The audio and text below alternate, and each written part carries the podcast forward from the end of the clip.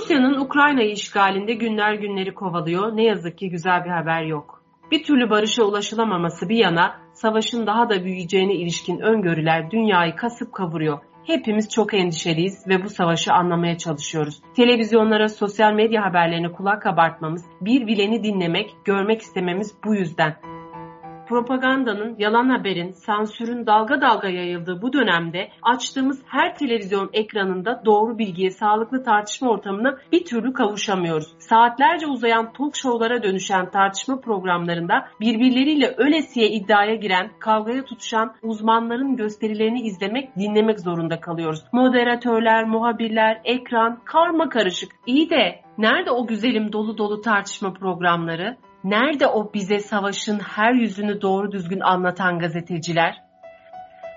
Merhaba, ben Hilal Köylü. Derdimiz Medya Podcast serisinin 6. bölümünde yine Aygen Aytaç'la birlikteyiz. Aygen, gönder gelsin. Hilal'cim sana ilk sorum şu. Ne diyorsun böyle sürekli aynı uzmanları farklı farklı televizyon kanallarında görüyoruz. Sonra telefonlarımıza şey geliyor değişik uzmanlardan. Saat kaçta hangi kanalda olacağım mesajları. Ve bu adamlar yemeden içmeden kanal kanal koşuyorlar ve hep aynı şeyleri de söylüyorlar. Nedir bu uzman enflasyonu? Yani savaşı anlamamıza daha mı çok yarıyor acaba bu durum? Şimdi Ankara'da sistem değişecek mi, seçim olacak mı tartışmalar tartışmaları olurken AKP'nin bir söylemi var bit pazarına nur yağdı diye. Hani eskiye mi döneceğiz, eskiler mi ekrana çıkacak, eskiler mi siyasette olacak derken şimdi medyada da bu yaşanıyor. Bit pazarına nur yağıyor. Nerede gazeteciler, uzman gazeteciler? Yok. Nerede senior diplomasi muhabirleri, savaş muhabirleri? Yok. Sinirden kastımız tecrübeli, bilen, yayın çeviren, canlı yayın, hani böyle sıcak gelişmeleri anlatanlar ortalarda yoklar. Medya öldürülmüş,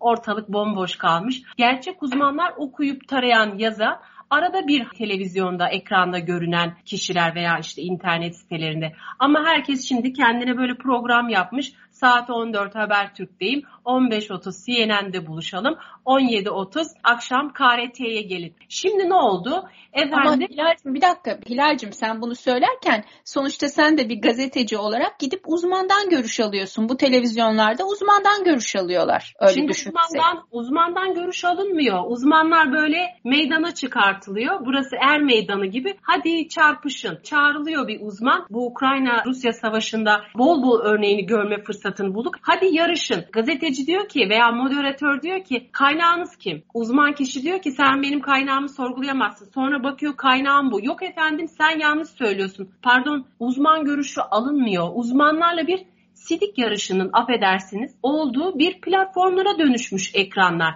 Veyahut sen ne kadar NATO'cusun, sen ne kadar Rusçusun. Kardeşim burada Rusya-Ukrayna savaşı var ve burada aklı başında moderatörlerin ortaya çıkıp doğru düzgün bir iki uzmanla bunu derinliğine tartışması gerekiyor. Yok buradaki amaç rating almak, tık almak. İşte internet siteleri de yapıyor bunu. YouTube kanal. Herkes harıl harıl harıl Ukrayna savaşını tartışıyor. Ne oldu ne anladık biz şimdi bu savaşta? Hiç kimse hiçbir şey anlamış değil pardon. Bir iki bilen doğru düzgün herkesin referans noktasındaki uzmanları konuyu ortaya koydular, analiz ediyorlar karınca kaderince. Onun ötesinde o herkes şov dünyasında. Dedik işte talk show yapıyorlar. Bu talk show'lar ne? Geyik yapıyorlar Aygen. Haklısın bu konuda sana hiç e, yani bir şey diyemem çünkü gerçekten izlediğim kadarıyla sorulara makul ve mantıklı cevaplar verilmiyor. Bir soru soruluyor o diyor ki yok ben size o bölgenin ta işte Hazar Türklerinden başlıyor.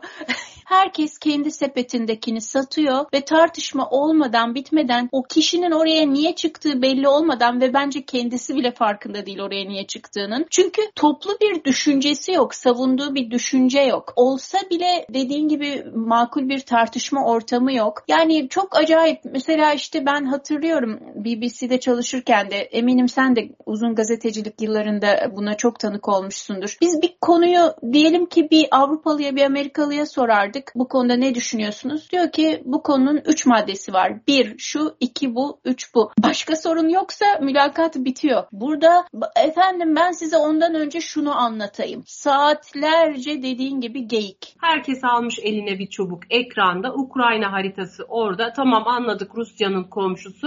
Ay, Hilal bunun şimdi daha ilginci son zamanlarda şöyle bir şey var. Bu çubuk çok eleştirildiği için şimdi sunucular diyorlar ki buyurun haritanın başına alalım ve ben birkaç kişiye rastladım. Yok ben onu söylemiyorum ama işte dayanamıyorlar yine geçiyorlar haritanın başlarına. Ama niye orada görünmek için can atıyorsun? Sabah akşam diyor ki herkes ben uzmanım beni okusun beni izlesin. Twitter'ın başından kalkmıyorsun. Sen nasıl bir uzman olabilirsin pardon? Beni görün beni görün diye gazetecilerin gözüne çubuk sokuyorsun. Daha da komik ilginç bir şeye dönüştü bu sohbet programları. Oradaki muhabire ve kameramana bağlanılıyor. Kiev'deki konuklar da stüdyoda. Her biri muhabire soru soruyor. Ne alaka anlayamadım orada soru sormak için mi varlar cevap vermek için mi bilemiyorum. Ama her biri muhabiri bulmuşken soru soruyor.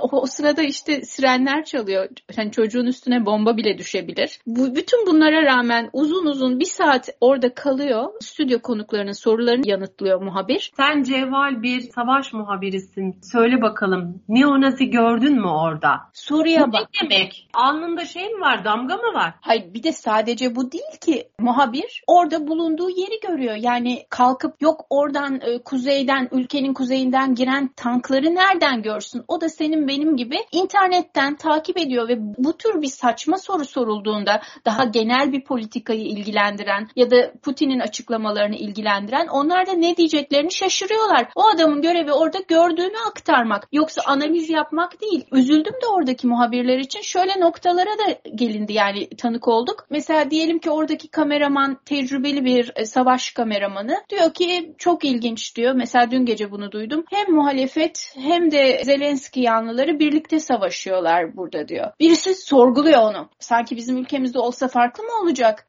Adam da diyor ki evet diyor. Mesela Afganistan'da diyor işgalci güçlerle işbirliği yapanlar vardı diyor. Bir de oradakileri saçma sapan bir sorguya çekiyorlar. Yani görüş bildirmeye mi geldiler? Sorgulamaya mı muhabir belli değil yani. Bütün bunlar yetmezmiş gibi oradan akıl veriyorlar oturdukları stüdyodan savaş bölgesiyle ilgili. Burada dur demek istiyorum. Bundan daha saçma bir şey yok. Ben hatırlıyorum 92-93 yıllarında Bakü'deydim ve savaş altında yaşamanın ne demek olduğunu, kıtlığı, yokluğu biliyorum. Bir şey bulmanın ne kadar zor olduğunu, bir ekmek bulmanın bile ne kadar zor olduğunu biliyorum. Naylon torbalarla dolaşırdık biz o dönemde Bakü'de. O mülteci krizi, bitlenme, sabunsuzluk vesaire o dönemde Türkiye'den birkaç muhabir gelmişti. Ben de ağırlamıştım onları. Böyle bir ahkam kesmeye başladılar. Aslında siz bir Türk olarak burada şunu yapabilirsiniz, bunu yapabilirsiniz. Ve ben koptum. Hala da unutamıyorum. Çünkü zaten böyle durumlarda sen kendi bütünlüğünü kaybetmeden var olabilmek bile o kadar zor ki o pislikte, o hastalıkta, o yoklukta. Fikir verme, yol gösterme kabul edilebilir. Ama böyle hani ahkam kesmeler, böyle gereksiz iğnelercesine yol göstermeler çok hiç hiç hoş değil. Ne şartlarda yayın yapıldığını bilmiyorsun. Yani bu da absürtlüklerden biri benim gözlemlediğim. Türk televizyonlarının içinde yaşadığı sıkıntılı durum, içler acısı hal son savaşla birlikte kendini iyice açıkça ortaya koymuş durumda durumda. Uzun süredir televizyonlar çöp tenekesine dönüştü, kaliteli programlar yok derken işte bu kadar hayati bir savaşta da gerçekten işinin ehli insanlar ekran başında değil. Televizyonlar 8'e bölünüyor Aygen. 3 dakika konuşmak için bu konularda çalışan uzman bir derneğin başkanı yarım saat, bir saat kendine sözün gelmesini bekliyor. Hatta o arada saat. E, o arada iki tane konuk birbiriyle kapışacak belli. Onlar özellikle çağrılmış. Bunları biliyoruz. Özellikle çağrıldıklarını artık hani ben de gazetecilik yaptım, televizyonculuk yaptım. Gelsin onlar kapışsın. Ha bak bunlar hararetlice birbirine girsin biz çok reyting alalım. Sağlıklı tartışma konuları görülmüyor. Bu Buraya sadece tabii katılanların kalitesinden kaynaklı değil. Oradaki tartışmanın yönetiminden de kaynaklı. Bazen sunucular böyle artistlik yapıyorlar. Soru soruyorlar, cevabı dinlemeden başkasına geçiyorlar ya da reklama gidiyorlar. Böyle bir saçma sapan ortamlar oluyor. Siz savaşı, savaşın önünü arkasını anlatmıyorsunuz. Bir haber tartışma programında saat 9'da başlayıp senle beraber inceledik hafta boyunca. Bu savaş neyin nesi? Neyin savaşı? Bu yeni bir dünyanın başlangıcı olabilir mi? Rusya durdurulabilir mi? Ukrayna'da neler olacak? Rusya'nın hedefi tam işgal mi? Kısa vadede çözüm var mı? Savaşı kim kazanacak? Böyle soru bombardımanı KJ'ler geçiyor alttan. Hani çok biliyoruz her yere bağlanacağız. Emekli asker de bağlanacak, stratejist de bağlanacak, gazeteci de bağlanacak, işte Kiev'deki muhabir de bağlanacak. Sen Kiev'e diplomasiyi bilmeyen, diplomasinin kenarından geçmemiş bir muhabir göndermişsin. Sonra da muhabirin linç ediliyor.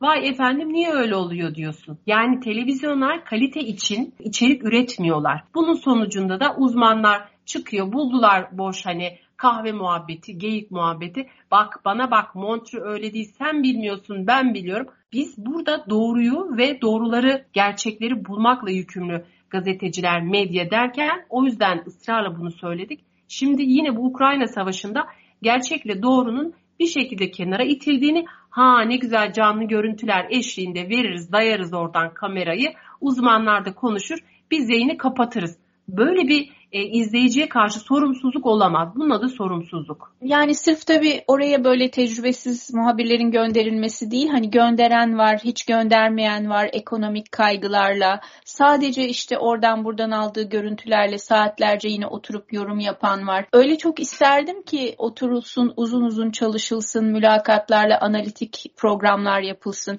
Bunu yapan birkaç televizyon kanalı da görmedim değil ve takdir ettim ama ne yazık ki dediğin gibi tamamen konuların artık saptırıldığı tartışma ortamları artık kimsenin seyretmek istemediği böyle talk show'lar var her gece. Türk televizyonlarında. Sıkıntı konuyu en iyi bilenlerin ambargo yemesi. O konunun uzmanı diyorsun ki aa bak onu o konu o bilir. O büyükelçi, emekli diplomat o konuda çalışmış soykırım konusunu ya da işte e, Montreux Boğazlar Sözleşmesi'ni işte o çok iyi bilir diyorsun ama o adam yok. Bakıyorsun kerelaka iki akademisyen saçma sapan veya işte iki asker bak ben sana şu kadar silah sıktım bak bu kadar Türk gemisi bu kadar e, şeyde bu kadar zarar gördü görmedi. Ne oluyoruz ya? Menkıbeler düzülüyor destansı hikayeler anlatılıyor. Burada kamuoyunu hele ki savaş durumunda çok doğru bilgilendirecek bir medya stratejisinin yürürlüğe sokulması gerekiyor. Bunun olmadığını, kaosun daha da büyütüldüğünü görüyoruz. Hani bilgisiz olsun insanlar,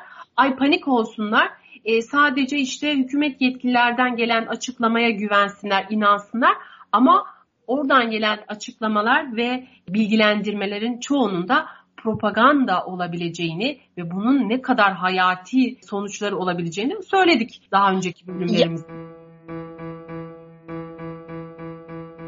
Bir başka önemli nokta da şu, aslında seyrettiğimiz uzmanların çok azı objektif fikirler sergiliyor. Genelde belli bir ideoloji çerçevesinde konuşuyorlar ve böyle deli gibi o ideolojileri savunuyorlar. İnsanlar doğru haberi almaya çalışıyorlar. Ama bu programlar bir sonuç getirmiyor onu görüyoruz. Sınır kapılarına dayanmış bir insan grubu var. Bunlar nereye gidecekler, ne yapacaklar? İşte Avrupa kapıları açtı. Bir mültecilik dramı var tartışılıyor. Çok boyutlu bir şey var burada, durum var. E medyada burada hepsine yer açmak istiyor sayfalarında, ekranlarında. Bunu göstermek istiyor. Neler yaşa. E, o zaman bunu göster. Niye biz burada işte her akşam her akşam bir askeri uzmanla ya da bir generalle bir gazetecinin kapışmasını izliyoruz? Ya da niye her akşam konu çarpıtılıyor bu kadar derin problemler varken bir insanlık dramı yaşanırken neden acaba yok efendim onlar da Filistinlilere bilmem ne yapmadılar yok efendim Avrupa ırkçı bak kendi kapısına gelince yani pardon da bu ülke politikaları da medyanın işleyişi de aynen böyledir. Türkiye'de de böyle, başka yerde de böyle. O zaman ben soruyorum Türk dinleyicisine, Türk izleyicisine ve o soruları soran Türk uzmanlara. Acaba Sahel'de olanların farkındalar mı? Sahel nerede biliyorlar mı? Oraya giden işit yüzünden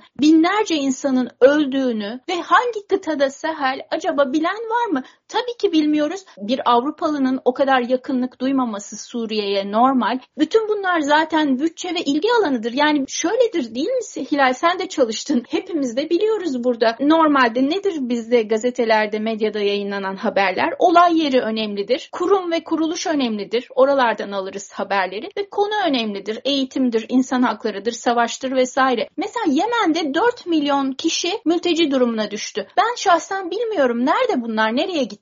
Aygen, geyik muhabbeti yapılıyor. Ne kadar çok geyik çevirirsek yayını o kadar ucuza getiririz mantığı var. Ama bu iş böyle olmuyor. İşte bu biz bu yüzden zaten derdimiz medya diyoruz. Sanki Türkiye'de böyle uluslararası olaylara çok büyük önem verilirmiş. Her konuda Türkiye çok duyarlıymış gibi. Geçtim uluslararası olayları, geçtim sahili, Yemen'i. Boğaziçi Üniversitesi'nde protesto gösterileri oluyor, şiddet olayları yaşanıyor. Biz bunu hiçbir televizyon kanalında görmüyoruz. Biz kendi ülkemizde bu ayrımcılığı yapıyoruz ve daha birçok konuda. Vay efendim Batı'nın iki yüzlülüğü. E tamam Batı iki yüzlü. E tamam sen kaç yüzlüsün? Vay efendim ırkçılık. Yahu burada nefret söylemi, ırkçılık, Suriyelilerin linç edilmesi. Biz ne yaptık? O zaman e, şunu bir kabul edelim. Amerika olsun, Türkiye olsun, Avrupa olsun, bizim bekamız deyip, güvenliğimiz deyip çok insan hakları savunucusu gibi görünseler de diyelim ki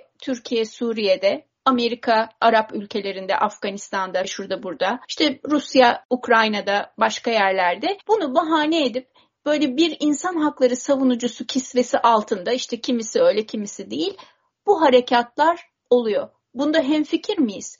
Türkiye'de bunun bir parçası. Bütün devletler gibi. Bütün bu suçlamaları yapanlar Avrupa ülkeleri Amerika için Türkiye için de benzer şeyler var. Putin internet yasakları getirdi. Sansür dalga dalga dağılıyor. Pardon Türkiye'de sansür dalga dalga en şey derin hücrelere kadar işlemiyor mu? Başa dönelim. Nerede gazeteciler? Atılmadı mı hepsi? Neredeler gerçekten yok. Çünkü bunlar bu sansür yüzünden, kutuplaşma yüzünden, yok sen yandaşsın, yok sen muhalifsin tartışması yüzünden kenara itildiler. Önce çuvaldızı kendimize batırmalıyız ve eğer siz bunun farkında olmadan bu eleştirileri yapıyorsanız zaten çıkmayın televizyonlara. Bunun farkında olarak yapıyorsanız siz daha büyük iki yüzlüsünüz. Sonra sonra ne gibi bir sonuç ortaya çıkıyor? Toplumun en güvenilmez kesimleri. Bir, medya. Bütün anketlerde böyle.